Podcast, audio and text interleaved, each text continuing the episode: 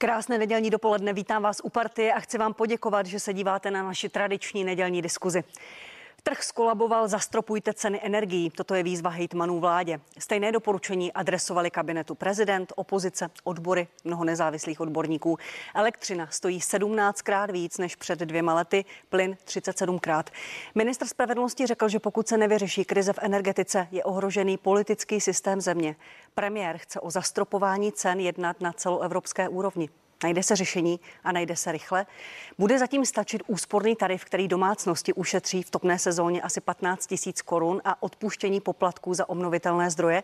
Nebo se vláda shodne s opozicí a sáhne k mimořádnému kroku, tedy k cenové regulaci? Hlavní téma dnešní partie. Ještě jednou vítejte. A ve studiu vítám své dnešní hosty. Pan Marian Jurečka, vicepremiér, ministr práce a sociálních věcí a předseda KDU ČSL. Dobrý den, vítejte. Dobré nedělní dopoledne, děkuji.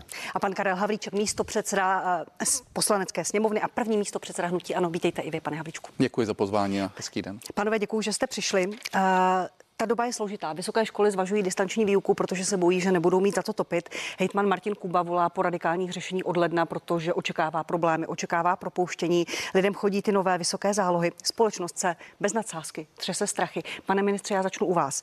Uvědomuje si vláda, vy jako člen vlády, uvědomujete si to, že lidi uh, to vnímají jako nepochopitelnou nespravedlnost. Česko vyrábí levnou elektřinu, máme ji dost, vyvážíme ji a přesto platíme takto vysoké ceny. A než přijdeme k těm řešením, které navrhuje vláda, které asi navrhuje opozice, pojďme lidem vysvětlit, proč to mají snášet. Jestli to umíte velmi lidsky, velmi pochopitelně vysvětlit.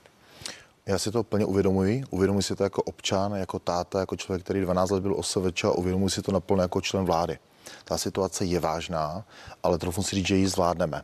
Udělali jsme několik roků pro to, aby jsme zaprvé to základní, vůbec tu komoditu aby tady byl plyn, aby byla zeštěna elektřina, aby byla zeštěna ropa, pohonné hmoty. To je to základní. Teď je potřeba skrotit ty ceny, na tom se teď intenzivně pracuje a já věřím, že zhruba během týdne 14 dnů i na evropské úrovni budeme mít to řešení, protože upřímně my máme nějaké kapacity, do jaké míry můžeme řešit ty důsledky. A to je kapacita a mantinel našeho státního rozpočtu a míra zadlužení. My nemůžeme roztočit tu spirálu, že se zadlužíme za stovky miliard korun.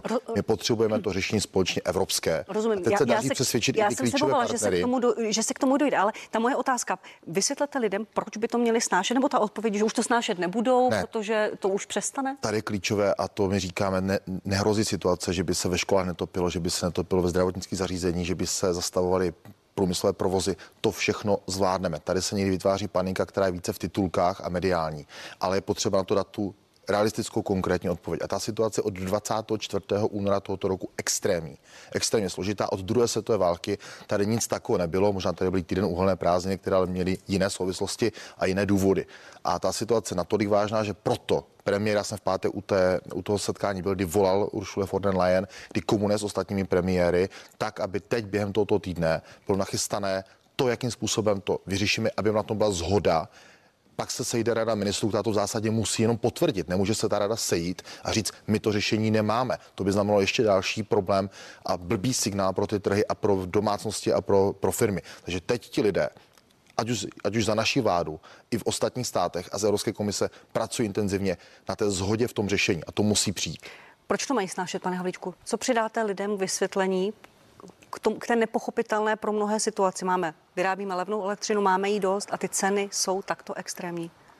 Protože sledujeme volný pád Česka a vláda se na to dívá. Já už nevím, co máme říkat víc. Teď my od března na to poukazujeme. Od března říkáme, že je třeba připravit varianty zastropování, protože přesně jste uhodila hřebíček na hlavičku. Nemusíme, pane ministře, řešit dostatek či nedostatek elektrické energie. Te máme přebytky. My musíme řešit dneska cenu elektrické energie. Tak, jak jste řekla, je 17 násobně vyšší.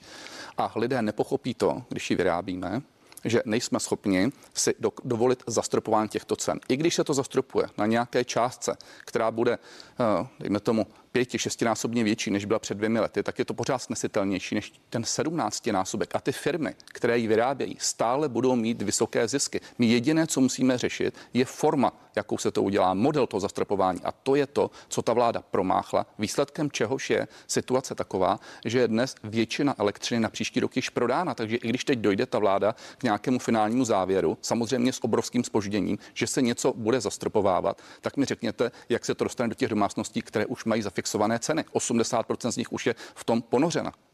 Pane ministře, dočkáme se cenové regulace v nejbližší době? Vžilo se proto to, to označení zastropování cen. Dočkáme se toho? Nebo je to něco, po čem prostě bude jenom část té společnosti volat a vláda to nevyslyší? Přijdou opatření, která musí zastavit tu současnou situaci a musí ty ceny schladit. Ale co je potřeba korektně říct, a pan bývalý minister to ví moc dobře, on jako minister průmyslu a obchodu se díval už poslední dva roky na to, jak se roztáčí ty vysoké ceny kontraktů na letošní i příští rok. Nemalá část obchodů na příští rok byla zakontraktovaná za něho. Ale já tady nemám ambici. Fakt nemám ambice, abychom se přazovali horké brambory, kdo co udělal a neudělal. Teď je potřeba, aby vláda a i s podporou opozice, teď za prvé, jednotně komunikovala k lidem. Situace je vážná, ale řešení jsme schopni nalézt tak, aby jsme to zvládli. Aby to zvládli domácnosti, firmy, obce, školy, města a další. Ale teď chci jenom doplnit jednu věc. Ten problém, pokud budeme dělat zastropování jenom na národní úrovni, které je možné, ale bude stát obrovské desítky miliard korun a budeme, zapla- budeme platit i my jako občané, i jako firmy.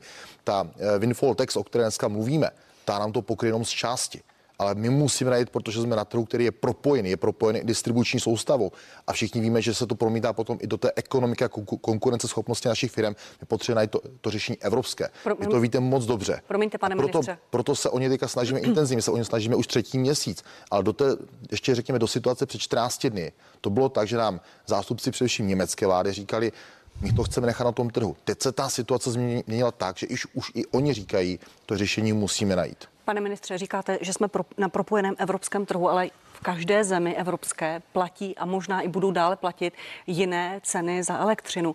Najde se to celoevropské řešení dostatečně rychle, protože není na co čekat, je to nebezpečné pro domácnosti, pro firmy, pro ekonomiku. Najdeme to řešení? Já věřím, že ano, ta situace se dramaticky opravdu mění v posledních třech týdnech. Ta spirála se tam roztočila extrémně, říkají tomu eh, lidé, co sledují burzy, to je takzvaná hokejka, která nastala teď. A prostě i ti přední politici, i já, s kterými komunikuje, jsou to premiéři a kancléři, kteří jsou třeba součástí Evropské lidové strany, tak ti už říkají také, ano, ta situace se teď změnila tak, že to řešení musí být společné. A pokud, ale, promiňte, já vám dám hned, hned prostor, tam je, tam je více, pokud, promiňte, tam je, tam je více se, variant. To, to, rozumím, ale řešení. pokud se to společné řešení nenajde, sa, dobře, a pokud se nenajde, pojďme si tu hypotézu prostě připustit. Sáhne vaše vláda k nějakému radikálnímu řešení, jako je třeba cenová regulace elektřiny? pokud by se to nenašlo, ale znovu já říkám, musí, musí se to řešení najít. A pokud se nenajde? Protože to neustojí Evropa a rozpadne se Evropská unie, si teďka, teďka nedokážeme to, to řešení najít. Já jsem třeba připraven, pokud by to nebylo spustit, uh, Kurzarbeit, jsme připraveni jako vláda aktivovat kroky potom v rámci tzv. krizového, dočasného krizového rámce potom bychom museli každý, to, každý ten stát to řešení přinést, protože není možné. Není možné, a to říkám a potrhuji, my v tom ty firmy, lidi, domácnosti, nemocnice prostě nenecháme, ani města, ani obce, kraje. Pane místo předsedo Havíčku, je to celoevropské řešení cesta? Věříte, že se najde, je to to řešení, po kterém teď část společnosti, velká část společnosti volá? Eh, my na to jdeme úplně opačně. Já netvrdím, že kdyby se Evropa dokázala dohodnout, že by to nebylo dobré jenomže Evropa se zatím nebyla schopná domluvit. A já nechápu, pane ministře, že říkáte, my jsme uh, jednali s německou vládou. Ostatní země, a už je celá řada v celé Evropské unii, Španělsko, Portugalsko, Francie, Belgie, Slovensko a tak dále, můžu jít dál, už našli nějaký svůj klíč pro zastropování. Já uznávám, že to není jednoduché. To já beru. My jsme ukázali několik modelů, jak to udělat. V, I dokonce ve spojení eh, s nějakým případným zdaněním. I ve spojení toho, eh, že by se to natvrdo nařídilo. I ve spojení toho, že by se eh, to řešilo případně s minoritními akcionáři. Ale ještě před týdnem pan minister Síkala s chladnou hlavou říkal, že nepřipadá v úvahu žádné zastropování a dokonce říkal i důvody, proč se nebude zastropovávat. A to proto, že tím nebudeme motivovat k úsporám. Já myslím, že už se snad zbláznili úplně všichni. Jestliže ta cena je 17násobně vyšší, my bychom to sekli někde třeba na pětinásobek nebo šestinásobek, tak myslíte si, že lidé nebudou spořit? Ty lidé budou spořit tak jako tak, nikoliv proto, že jim to doporučuje pan minister Síkela na nějakých letáčcích na toaletách, ale proto, protože ty ceny jsou vysoké a oni na to nemají. A to vůbec se nebavíme o firmách. Pane ministře, vy jste úplně hodili přes palubu.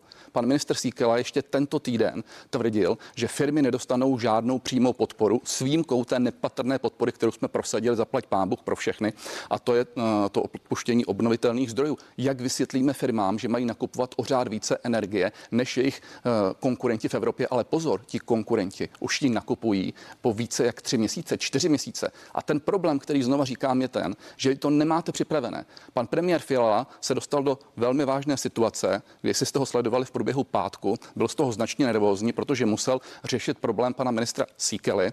Konečně dospěl k závěru, že se bude muset skutečně zastropovávat, ale to, co k tomu řekl, dejte nám čas a my promyslíme varianty. A co jste tedy dělali do posud? Vy jste součástí té vlády, pane ministře. Děkuji. Eh, k pomoci firmám, k pomoci, uh, uh, pomoci biznesu se dostaneme. Pane, pane ministře, proč pan uh, premiér otočil? Co byl ten důvod, proč se tak jako najednou rychle otočilo? Protože na, na ty dotazy o zastropování cen, o možném tom řešení reagoval pan premiér negativně, odmítavě. V pátek vystoupili hejtmani, někteří uh, jsou z koalice spolu, hejtman Kuba je z ODS. Byl to ten důvod? Ne, ten opravdu důvod dneska je situace posledních třech týdnů, kdy ty ceny začaly opravdu enormně stoupat. A ještě na začátku týdne pan premiér já, odmítal zastropování. Já jsem, já jsem měl, samozřejmě jsem stále v kontaktu intenzivně s firmami každý týden z mnoha a ta situace před prázdninami byla o něco jiná, než je teď. To se propisuje i do toho, že dneska i v té komunikaci s evropskými lídry, s německým kancléřem a s dalšími, oni po té situaci posledních dvou týdnů připouští a řekli, to tržní prostředí selhalo, a musíme jít hledat společné řešení, které dokáže zajistit stabilitu pro firmy, pro domácnosti, pro nás, pro všechny. A vy nemůžete na té evropské úrovni najít řešení, pokud tomu nemáte ty silné partneři, kteří změní ten svůj postoj. A ten se změnil za poslední, řekněme, týden. Já jsem u těch jednání prakticky všech. My jsme jak minulý týden v úterý na tom výjezdním zasedání vlády mluvili o těchto věcech, mluvili o tom, že je potřeba rozpracovat varianty, jakým způsobem pomoci firmám, jakým způsobem pomoci obcím, městům, krajům a podřízeným organizacím. Ale bavíme se o tom a já některé komentáře svých kolegů z vlády nebudu komentovat, ale za mě, za předsedu Kádou jasně říkám, že nenecháme ani domácnosti, ani firmy, ani nemocnice a další v situaci, že by nezvládli tu, tu, tu, tu současnou energetickou situaci. Prostě my musíme zmrazit, schladit ty ceny, řešit například i tu otázku i jinými nástroji, jakým způsobem můžeme třeba oddělit část toho obchodu a e, ty ceny plynu vůči třeba elektrárnám a tak dále. To jsou Ale všechno, hovoříte úplně jinak než všechno, váš kolega z vlády. Jsou všechno varianty, na kterých se dneska pracuje. Jsou to zapojení i ostatní členské státy, jsou to zapojení evropské instituce a to řešení se musí najít. Promiňte, uh... Já, já chápu, že nechcete komentovat kroky svých kolegů z kabinetu, nicméně v té vládě sedíte.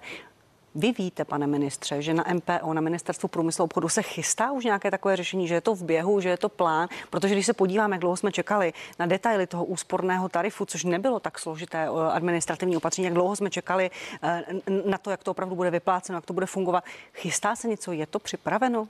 Chystají se teď ty kroky. Teď se začali chystat od toho pátku, od toho ne, minulého ne, ne, týdne nebo od tohoto týdne? Teď, jak bych řekl, tento týden běží velmi intenzivní pracovní komunikace na té úrovni mezi jednotlivými členskými státy a hledání toho, co by měla ve finále potom potvrdit ta mimořádná rada ministrů pro energetiku. A my tento týden opravdu tomu věnujeme velkou pozornost. Já jsem inicioval teď v pátek zhruba hodinu a půl jsme seděli jako předsedové koaličních stran a říkali jsme prostě, a na tom jednání proběhla ta komunikace, o kterém se tady mluvili, pan premiér komunikoval s ostatními také i, lidry, i řekněme před námi v té situaci. Takže opravdu premiér se tomu věnuje s velkou intenzitou a i my ostatní, kteří tam zastupujeme ty strany, říkáme prostě, ta situace je tak vážná, že tu podporu a tu formu té podpory prostě musíme najít. A já dávám přednost tomu evropskému řešení, protože ano, ve finále, když se to nepodaří, tak budeme jako vláda reagovat nějakým národním opatřením, které má mnoho podob. A může to být i zastropování cen elektřiny? Může to být i to, toto opatření. Ale chci říct, v ten okamžik taky řekněme daňovým poplatníkům, bude to stát desítky miliard korun, který zaplatíme my. Ne.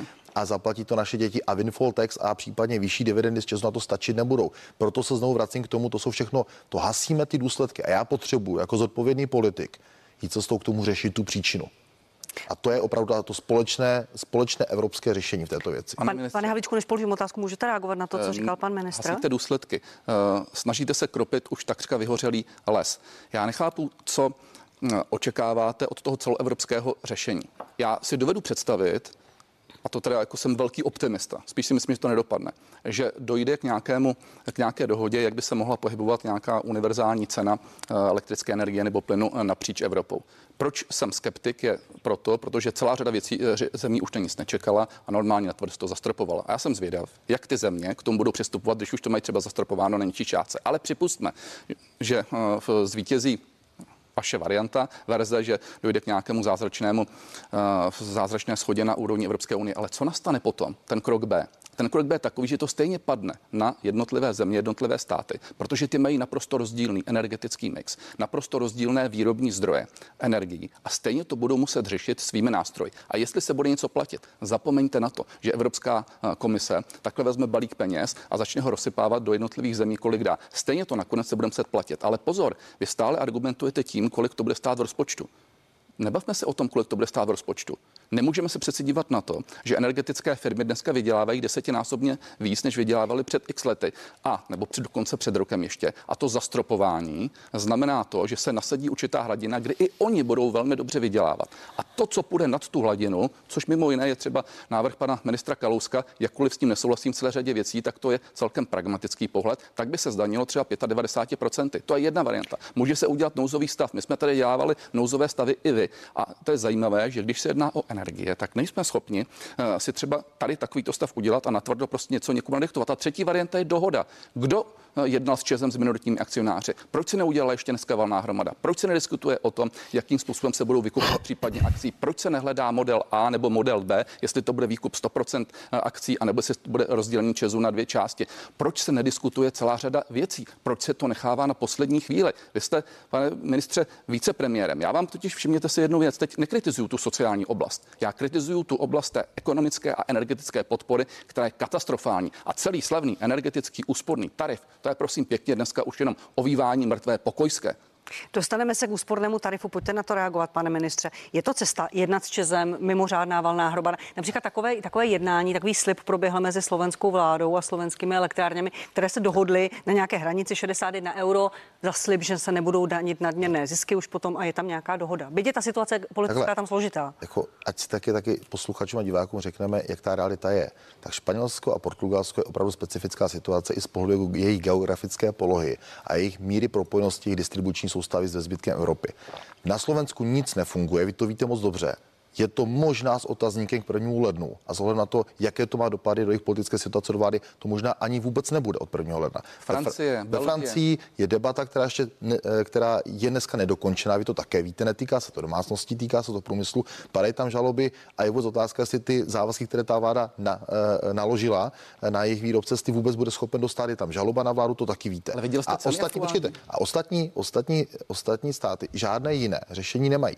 A jenom chci říct, pořád pokud budeme hasit ty důsledky, já nechci hasit důsledky, já chci k té příčině. Promiňte, pa, pane ministře, a dohoda s Česem podle vás není, není možná, když říkáte, jaké problémy jsou na Slovensku, ve Francii? Pořád řešíme jenom, jenom část, ten čas není dominantní, respektive není 100% výrobce té elektřiny. A teď se jako na mě nezlobte, pane bývalý ministře. Já třeba nechápu, proč vaše vláda dopustila prodej počerat, které patří Česu soukromou vlastníku. Proč já se musím dneska dívat na to, že slovenská vláda otvírá tento týden propojení jejich eh, plynovodu na polskou soustavu, eh, zajišťují tím bezpečnost a nezávislost na Rusku. Proč jste tyto kroky nedělali vy? My tady dneska hasíme důsledky v tom, že eh, navyšujeme kapacitu například ropovodu TAL, aby vůbec byla do, u nás dostatečná kapacita pro výrobu pohoných hmot. Proč se tohle nedělali vy? Proč za ty čtyři roky vaší vlády nebyly kroky, které by zaprvé podpořily obnovitelné zdroje masivně? Proč tady není zákon o komunitní energetice? Proč jste toto ignoroval? Proč jste ne, ne, i přes mé snahy jako poslance opozičního, když jsem navrhoval, vy to moc dobře víte, návrhy na to, aby tady byla akumulace v rámci bateriových sítí, moderní řešení, smart grid, proč jste toto všechno vyignorovali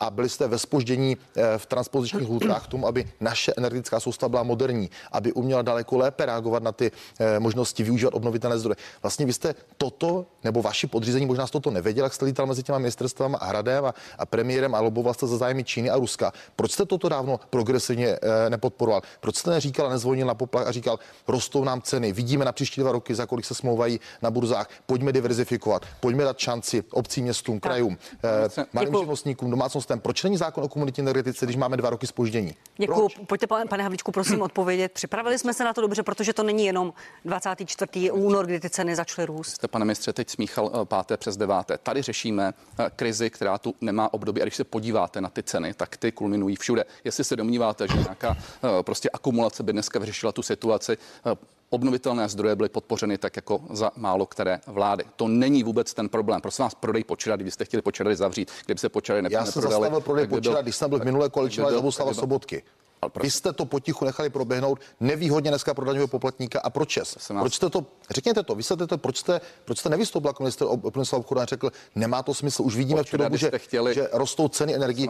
Ne, já za naší vlády, jsem byl ministrem zemědělství za Bouslava Sobotky, se na koaliční úrovni prosím, tento krok odmítl. Prosím, nechte mi prosím domluvit, počerady nejsou problémem v této chvíli. To, že počerady dneska vlastní někdo jiný, mimo jiné ten, který vám nabízí levnější energii, a vy jste to odmítli, tu levnější energii, tak to si musíte vyřídit, vyřídit s ním. To je potom už obchodní vztah mezi vámi. Ale prosím vás, jste to nechali proběhnout ten prodej. To je nevýhodný pro daňový poplatníka. Jaký nevýhodný prodej? Počítat, když jste to chtěli zavřít, znovu říkám. Ne, my... Početady nejsou vůbec problémem dneska současné energie. Současný problém uh, energie je v tom. Proč jste to nechali prodat? Vysvětlete to jenom. Prosím vás, my nerozhodujeme za čes. No, Čes prodal počerady soukromému vlastníku a prodal to proto, protože vy byste to jinak zavřeli. To je jediný důvod, ale to vůbec není problém. Ten problém, který nastává, je dneska v tom, a bavme se o číslech.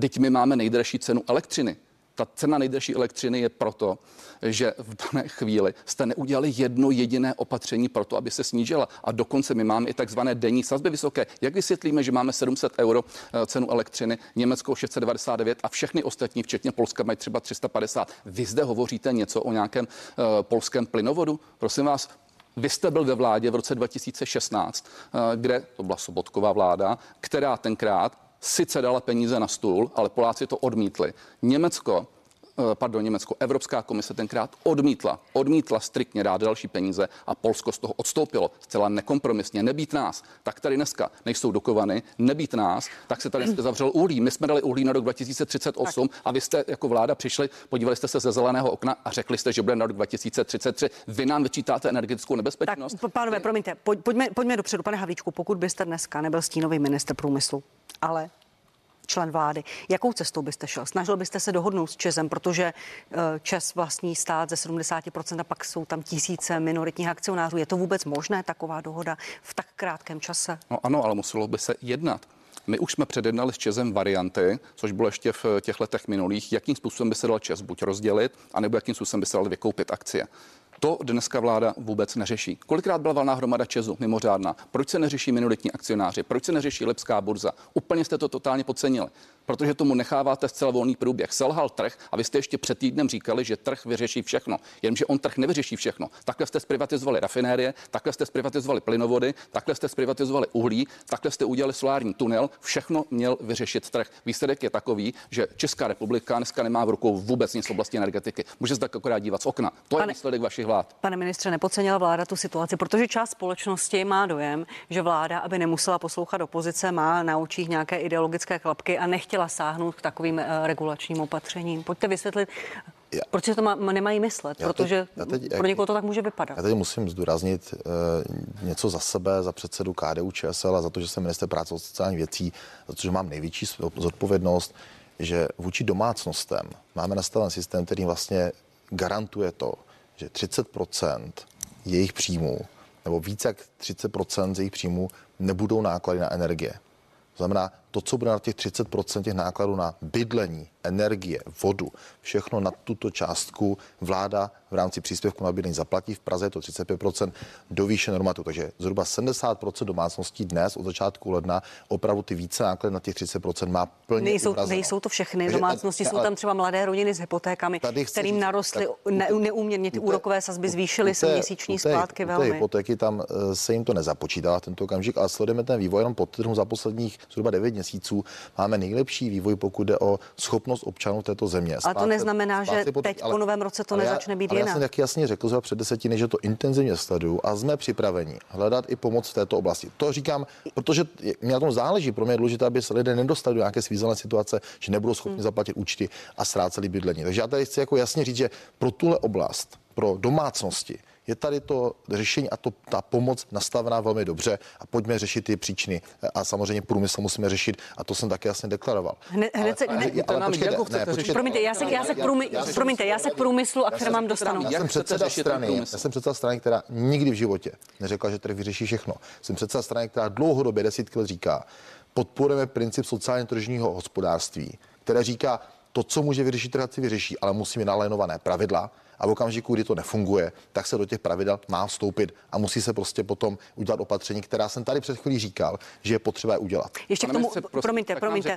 K průmyslu se dostanu, pane Havičku. Já jsem to slíbila, opravdu se k němu dostanu. Je to velké téma, ještě k úspornému tarifu. Ten projekt eh, vznikal několik měsíců. Pan ministr Síkala říkal, že na něm pracovalo 65 odborníků, ale je koncipovaný na situaci, která už dávno neplatí. Je to projekt, který jste schopní a ochotní nějak modifikovat v návaznosti na ty ceny, že se možná bude ta částka měnit, nebo pokud se najde celoevropské řešení, spadne to celé pod stůl. Co teď bude s úsporným tarifem? Tak úsporný tarif tady je, je to základ. A není opravdu koncipovaný na situaci, která není, to, už ne, neplatí. Je to jedna z věcí, která doplňuje tu pomoc, a řekněme se narovnou především domácnostem, zhruba z jedné třetiny vůči firmám a e, když to dáme do kontextu s tím příspěvkem na bydlení, tak je to velmi robustní systém, který především podporuje v tento okamžik a dává jistotu lidem, domácnostem, samoživitelkám, samoživitelům. A teď je ta druhá věc, kdy opravdu musíme, a já to znovu dokladu, platí to, že vláda nenechá ani firmy, ani nemocnice, ani města, obce a další padnout. To řešení prostě dneska hledáme. A znovu říkám, mým záměrem je hledat změnu, která jde k té příčině. A ne říkat, budu hasit za stovky miliard korun peněz daňových poplatníků důsledky, které se pořád ale budou roztáčet. Protože zastavit tu příčinu je důležité i proto, že se to propisuje do, do inflace, propisuje to se to do další věcí, které stát musí valorizovat nejen v oblasti toho, že kompenzujeme vysoké ceny energii, ale zvyšujeme důchody, zvyšujeme další sociální hmm. dávky a tu spirálu, jestli my nezastavíme, neschladíme, nezhasíme, tak to bude problém pro celou Evropu. Proto ta slova Pavla Blaška, která si myslím, že byla na místě, to je úkol všech politiků dneska a je to i zodpovědnost i spoluzodpovědnost opozice, která dneska bohužel v České republice zbytečně přikládá pod kotel, místo aby uměla také pozitivně komunikovat věci, které jsou důležité, to znamená pomoc domácnostem. Je tady nastaven systém. Kdo z vašich politiků říká domácnosti, nebojte se na ten systém obrátit? Není to systém, který vymyslel Jurečka. Je to systém, který je tady desítky let. Jurečko teď nějakým způsobem digitalizuje, aby byl jednodušší. Ale vy nepomáháte vůbec komunikačně, aspoň v těch věcech, které si můžeme říct, že jsou dobře nastaveny, protože jsme nastavovali společně. I vy v minulosti jste je, tyto systémy upravovali. Ale vlastně Zbytečně, naprosto zbytečně překládáte po ten kotel. A vlastně někteří u toho ještě vaší kolegové z opozice, jako je třeba pan Okamara, ještě u toho jako dokáže neuvěřitelně lhát. Pane, pane Hličku, pojďte na to reagovat. Já přidám ještě slova pana Mojmíra Hampla, předsedy Národní rozpočtové rady, který říká, že už všechno toto děláme na dlouh, půjčujeme si na to v budoucnosti. Má na to státní rozpočet, na všechny ty drahá, ta drahá opatření, které navrhuje vaše hnutí v pomoci lidem. Mně to připadá, že žijeme, pane ministře, úplně eh, každý eh, v nějaké jiné zemi. Nezlobte se na mě, to jsou všechno fráze. Vy začínáte činit něco přesně v momentě, kdy se ozvali vaši spolusouputníci, kdy se ozvali hejtmani, kteří vás naprosto nekompromisně konfrontovali s tou situací a pochopili jste, že je zle. To, že to říkal pan prezident, vám bylo úplně jedno a to, že to říkáme několik měsíců, je vám taky jedno. Řekněte mi, pane ministře, eh, co jsem, nebo vytkněte mi, co jsem já říkal od února, od března tohoto roku. Tady jsem byl mnohokrát. Mnohokrát jsem navrhoval, udělejme odpuštění obnovitelných zdrojů. Pan ministr Síkela vysmál se mi a řekl, neraďte mi, pane Havlíčku. Výsledek je, udělali se obnovené, obnovitelné zdroje energie ve smyslu odpuštění. Od té samé doby říkám, připravme varianty zastropování. Kašlete na to, neděláte vůbec nic v tomto. A teprve, když teče do bod, tak se začínáte eh, jak se chránit tím, že nenecháte nikoho padnout. To jsme, pane ministře, slyšeli od vás už od února. Já vím, že nechcete nechat někoho padnout, ale proč proto něco neděláte? A inflace, prosím pěkně, snížení cen energií by mělo akorát protiinflační charakter. Právě proto máme tady obrovskou inflaci, protože jste to podcenili od začátku roku. Žijete na vlnách poptávkové inflace a nikoliv eh, v realitě nákladové inflace, protože se zvedají, a zase jsme u těch podniků, jejich vstupy, tím pádem oni musí zdražovat. To je ten důvod toho, že se vám inflace úplně utrhla ze řetězu, nechli jste to na centrální banku. A pan Hampel, eh, nic proti němu, ale nechci doplnit prostě základní energetickou násobilku. My netvrdíme, že zastropování cen musí jít jednoznačně na vrub státního rozpočtu. Znovu říkám, jsou tady řešení, které mimo jiné nabízí i ten pan Kalousek, která by byly kombinací zastropování a vyšší daně, respektive třeba 90% daně nad tímto, uh, nad tímto limitem. Řekněte mi, kolik by to potom stálo státní rozpočet. Tak to dopočítejte. Děkuji. Já jenom doplním, že pan Hampel se vyjadřoval k celkové větší pomoci, pomoci lidem, po které vy jako opozice voláte, než vás, pane ministře, nechám reagovat. Pojďme si slova pana ministra Pavla Blaška, ministra spravedlnosti, pustit. Toto řekl v pátek v poslanecké sněmovně při jednáním a ta slova působila jako taková malá rozbuška ve veřejném prostoru. To řešení se najít musí, protože jestliže tady vám říkám, že je ohrožený politický systém této země, Právo nevzniklo proto, aby nám formálně bránilo v určitých řešení, které jsou nutná. To znamená, ano, možná bude nutné použít i mimořádné prostředky, které budou třeba i na hraně práva. Ale pokud se něco nestane, tak bych chtěl říct si opozici, že já konkrétně jsem, se, jsem si vědom toho, že když vyvolává hlasování o nedůvěře vládě, je to jakési formální rozhodnutí sněmovny. Pokud vláda nevyřeší krizi v energetice, tak tady stejně dlouho nebude a já vám chci říct, že si jsem to naprosto vědom a budeme se snažit včetně mě udělat maximum pro to, aby k této situaci nedošlo, protože by nemuselo jít pouze k pádu jedné vlády, ale mohlo dojít k něčemu, čeho se vám nejvíc, a to tady schválně dramaticky nazvu, něco jako revoluce a zdaleka ne u nás. Opoziční politici, včetně pana Havlíčka nebo vaší paní kolegyně Šilerové, děkovali panu ministru spravedlnosti za ta slova. Jak na ně reagujete vy, pane Juročku?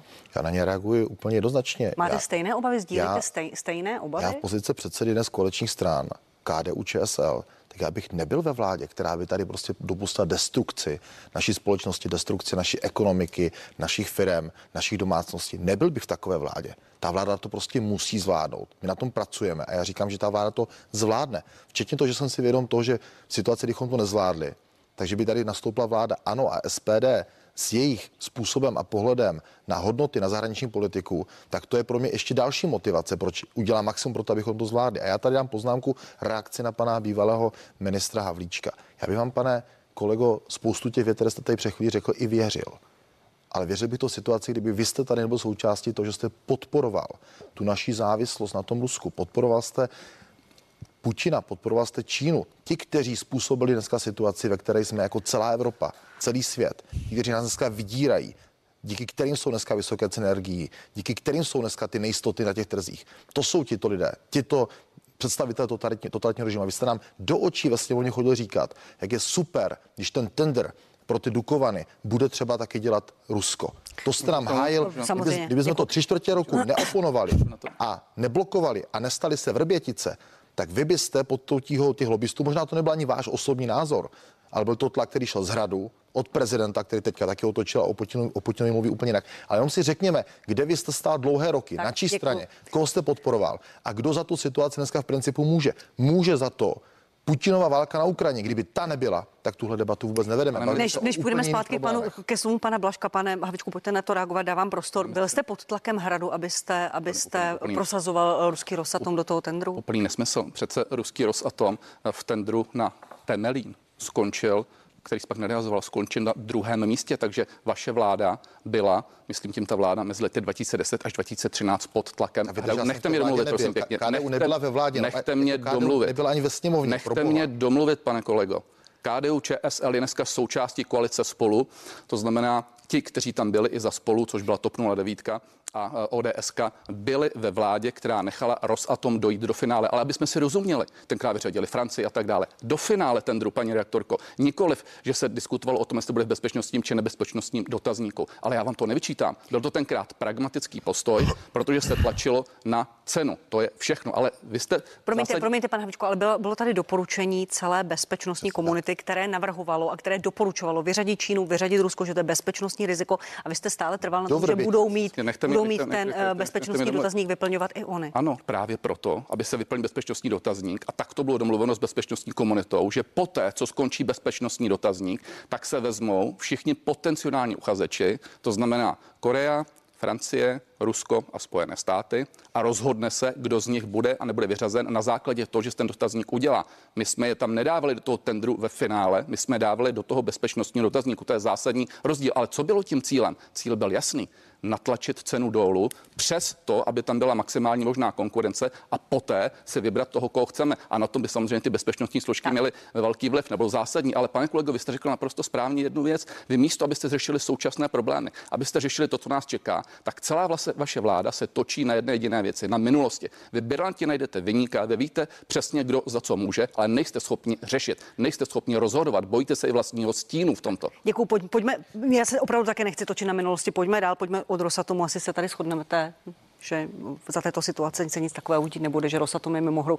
Pane ministře, když jste slyšel v pátek hejtmana Kubu, který mluvil za, za asociaci hejtmanů. Potom jste slyšel ministra Blaška. On to trošku vypadalo pro veřejnost, že v tom pan Cíkala a pan premiér zůstali sami a že se něco děje i v koalici.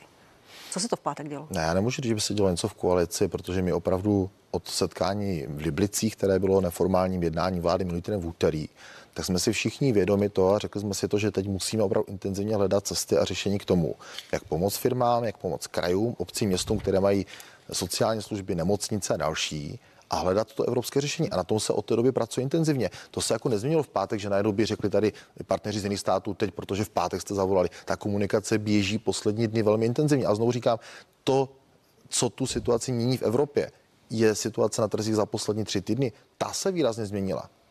Pane, pane Havlíčku, eh, pojďme, dál. Hlasování o nedůvěře vládě bude 1. září, zahájíte tak školní rok.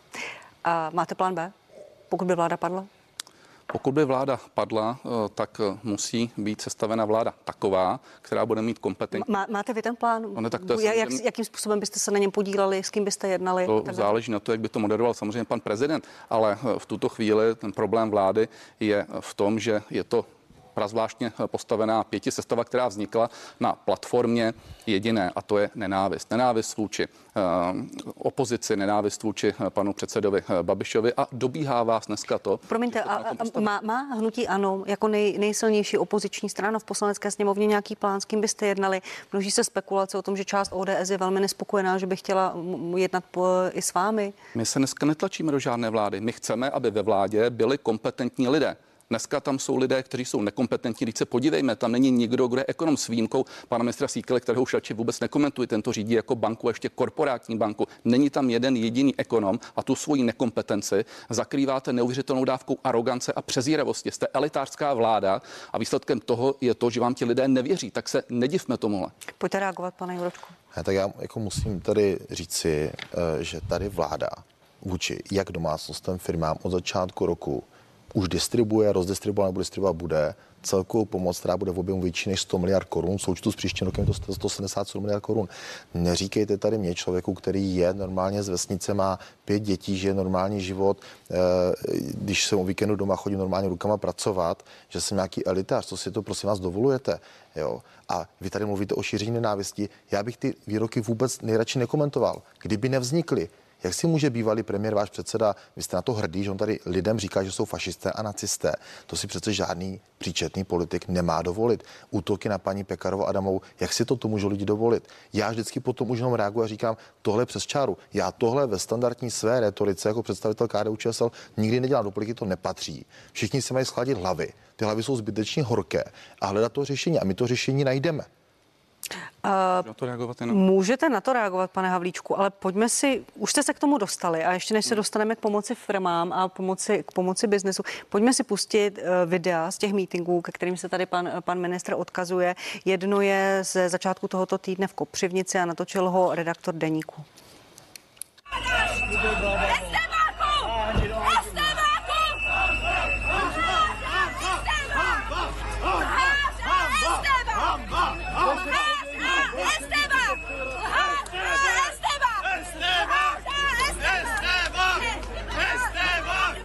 Pane předsedo, na tom videu je paní Kristýna Horinová, vaše kandidátka za KDU ČSL do zastupitelstva města Kopřivnice. Vám se to zdá v pořádku, tento způsob vyjadřování názoru, způsob politického boje? Aby tuto formu vyjádření já osobně nezvolil. Chápu, že jsou emoce. Ona vysvětlila na, na druhý den, jak to bylo ještě předtím, než toto video vzniklo, co se dělo těch 20 minut i ze strany příznivců pana premiéra jak i oni atakovali. To video si pustě na sítích, trvá zhruba dva a půl ona, ona, paní Horinová tam říká, že to velmi klidně příznivci hnutí a, ano, ne, a velmi jasně to, to, to tam vysvětluje. A já kdybych jako zhrnul třeba to, co mě lidé píší a často se podepisují jako příznivci hnutí ano na sociálních sítích, jako agresivitu, vyhrožují mě, mým dětem, fyzicky, to je přes čáru. Ale já jenom chci říct jednu věc, tak ale uvědomme si, kde jsou ty příčiny. To už jsou důsledky, naprosto špatné důsledky pro společnost. Vůbec to nemám žádnou radost. Štve mě to. Ale, Mluvil jste s paní Horinovou třeba? přímo osobně jsem s ní nemluvil, ale i veřejně jsem po tomto výroku řekl to, co jsem řekl zhruba tady. Ale kde je ta příčina? To je to, že Andrej Babiš je usvědčeným, soudem usvědčený spolupracovník STB, a lhal nám ve sněmovně. Vy jste ještě v té sněmovně nebyl, ale on nám tam, nejenom lidem, ale celé sněmovně veřejně lhal o tom, kdo byl či nebyl majitel Čapího hnízda. Za 14 dní pod tlakem médií a pod tlakem důkazů přišel a říkal, že to bylo jinak. Tak prostě buď to ten politik lže, nebo nelže. Bohužel Andrej Babiš lhal mnohokrát opakovaně a pak se ukázalo, že to bylo jinak. Tak ať to nedělá pro pana Jana. Pane Havličku, netopíte pod tím už přetopeným, přebublaným kotlem společnosti na těch mítincích příliš? Paní redaktorko, my budeme potrestáni už i za to, že jezdíme na mítingy. Nechť jezdí uh, koalice taky na mítingy. My jsme jich absolvovali více jak 200. Moje otázka, tam, netopíte pod tím kotlem té, ten, prosím, té, ale té společenské nechte to prosím domluvit. My tam přijedeme naprosto férově, přijdou tam za námi stovky příznivců, někdy dokonce třeba tisíc jako v Ostravě, pak tam přijde 20-30 křiklonů, nechci každý udělá o kandidáce KDU ČSL svůj vlastní názor. Hystericky tam křičí, freneticky tam uh, pískají, bouchají do všeho, co se dá, pouští tam sekačky na trávu, uh, napadají tam naše fanoušky slovně, někdy dokonce i eh, samozřejmě eh, fyzicky uznávám, že někdy se na to nereaguje správně, ať už z řad těch našich příznivců, anebo i třeba to, co jsme tam řekli, pan Babiš, ale to je ta zásadní věc, se za ta slova omluvil, i když, nechte mi to domluvit, prosím, i když Já se k citoval. slovem o fašistech a nacistech vím, nechci ale, vracet, omlouval ale, ale, se za ní pan předseda, omlouvala se za ní tady paní Šilerová. Já se ptám na to, co tam těch mítincích zaznívá a já poprosím, pojďme si pustit ještě jedno video z mítinku, kde mluví právě pan předseda a bývalý premiér Andrej Babiš. A teďka přichází Jurečka po druhé. Našim dětem rodiny dostanou 5000 korun. A já se ptám, proč jenom do 18 let, když děti chodí do školy až do 26.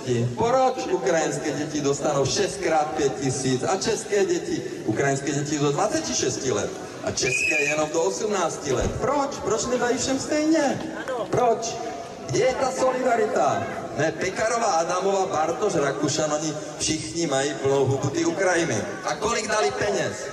Pekarová bere 300 litrů, ani jeden plat nedala netopít pod tím kotlem. Znovu ta otázka příliš takovými, takovými vyjadřováním. Ale dobře, ale co tam... Vy tam stojíte na tom, tam na tom videu. Samozřejmě.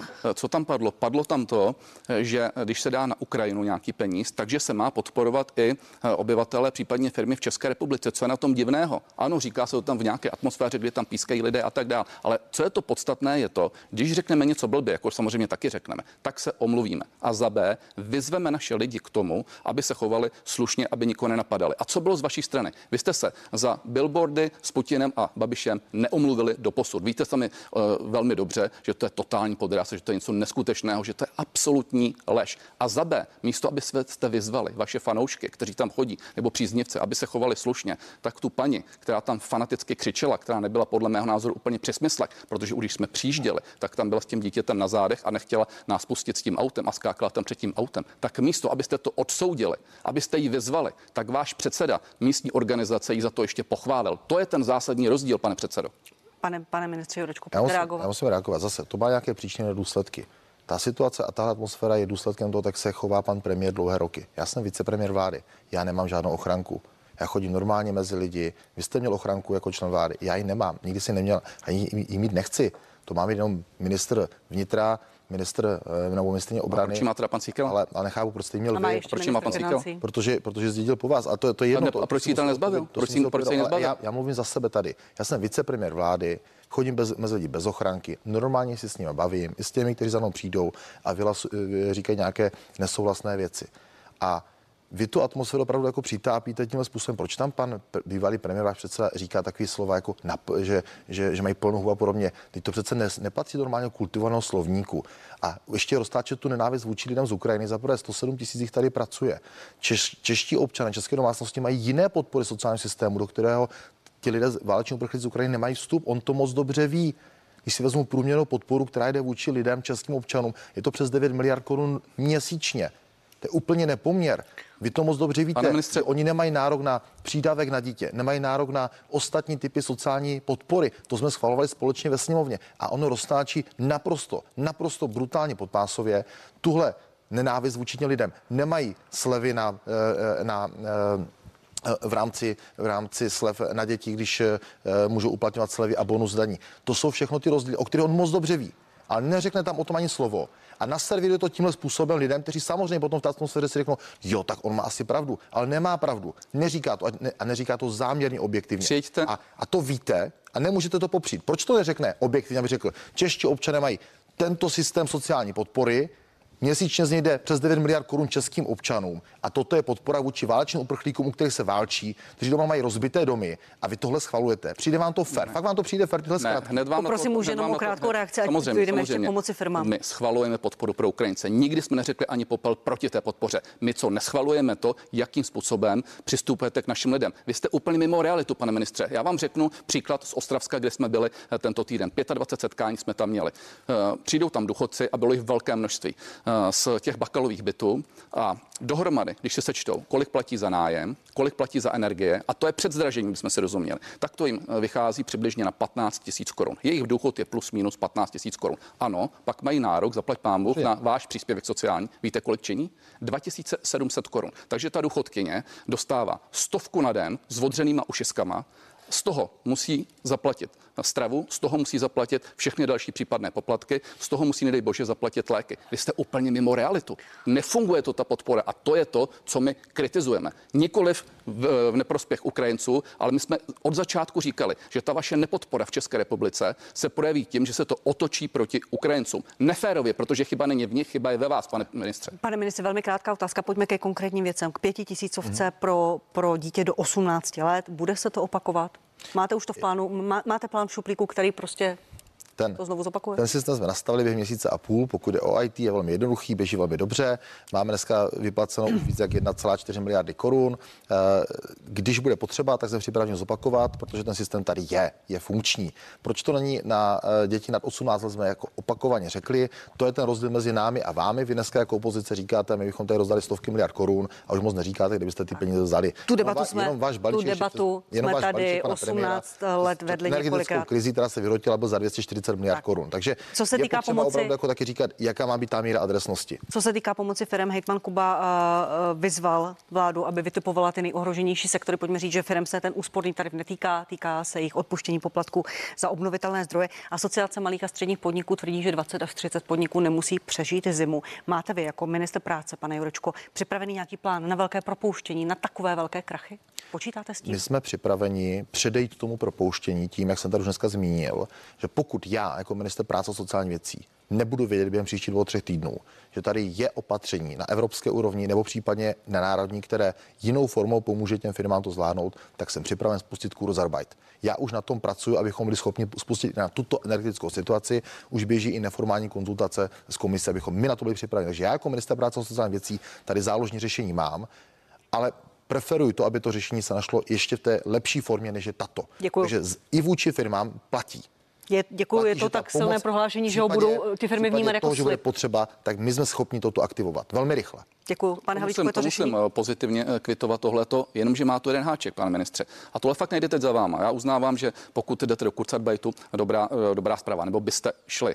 Eh, Vaše vláda totálně hodila filmy přes palbu. Neuvěřitelným způsobem. A vzpomeňte si, a vy jste byl tenkrát velmi aktivní, jak v době covidu nás jste linčovali, že dáváme málo firmám, že máme dávat 100% z nákladu. Dali jsme o 200 miliard korun méně, než vy jste tenkrát požadovali, pak jste se nám vysmáli, že jsme dávali moc, ale to už je věc eh, jiná. Teď v době energetické krize jste nedali firmám, živnostníkům vůbec nic. My jsme jich zachránili 700 tisíc. A Kurzarbeit při vším respektu není řešením. Kurzarbeit byl řešením tehdy, když nebyla žádná poptávka a lidé eh, byli doma ve firmách a nějakým způsobem to těm firmám kompenzovalo. Dneska to není selhání poptávky. Dneska je to o tom, že firmy jsou nekonkurenceschopné, protože jinde v Evropě platí několikanásobně méně za energie než u nás. A to je důsledek vašeho vládnutí. Takže ty firmy jdou úplně do kytek. Vy se na to díváte za přímého přenosu a místo, aby pan minister Síkela se snažil něco vymýšlet, protože přece je to jenom minister průmyslu, ničeho jiného, tak se chová jako náměstek ministra financí v kombinaci s náměstkem ministra zahraničních věcí. Dělá tady zahraniční politiku a snaží se šetřit na všech úrovních, které jsou a firmy totálně hodil přes palbu. Ten průmysl to neustojí, pane ministře, neustojí to. A to, že pan minister Síkela řekl, že firmy nedostanou v tomto roce a zřejmě ani v pří, příštím žádnou další podporu, čili že budeme na nule, No to považuji za něco neuvěřitelného. Jediného, co udělal, je to, že udělal záruky, o které není vůbec žádný zájem. Za nás se dávalo tisíc záruk měsíčně. To je to totální selhání. Opět tady budete trochu v, v roli advokáta pana ministra Síkely, vašeho kolegy, kterého od ledna zveme do tohoto pořadu. Máme zhruba poslední minutu, nechám vás reagovat, pane Jurečko. Ano, stručná reakce. Platí to, co jsem tady jasně řekl. Byť Kurzarbeit není úplně to řešení, které je staveno na tuto situaci, jsem připraven aktivovat v rámci toho, co jsem tady jasně řekl, že ani firmy, ani živnostníky nenecháme jako vláda padnout. A poslední poznámku, mě tenkrát mrzelo to, že až pak teda pod tlakem se to podařilo dohodáře dotáhnout, některé, některé specifické obory, ale pak, když jsem viděl já jako nastoupivší minister, že tady šla podpora ve stovkách milionů korun pro kasína, tak těmhle věcem jsem fakt jako nerozuměl. Poslední jednu větu, pane 700 tisíc podnikatelů jsme podpořili, už jsme u toho pana Čtvrt miliardy pro kasína. 700, 700 tisíc. A když už jsme u toho pana ministra Síkely, já jsem sem chodil v době covidové. Víte, že to pro mě nebylo jednoduché. Všechno jsem tady obhajoval. Jednou jedinkrát jsem nezrušil svoji účast. Nikdy jsem sem nevolal, kdo tady má se mnou sedět nebo ne.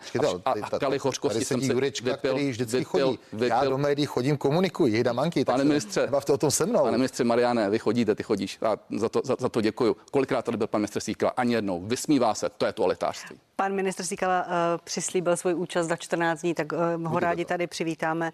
Pánové, já vám děkuji. Marian Jurečka, ministr práce a sociální věci a Karel Havíček, místo předseda sněmovny. Děkuji vám, pánové, nashledanou. Děkuji. A já vám děkuji, milí diváci, že sledujete partii za malou chvíli po krátké pauze a děkuji, že si přes ní počkáte. Budeme pokračovat na CNN Prima News velkou politickou diskuzí. Jan Skopeček z ODS, Patrik Nacher z Hnutí Ano, Radim Fiala z SPD a Jakub Michálek z Pirátské strany budou tady ve studiu mými hosty. Budeme pokračovat v debatě. Za chvíli se těším.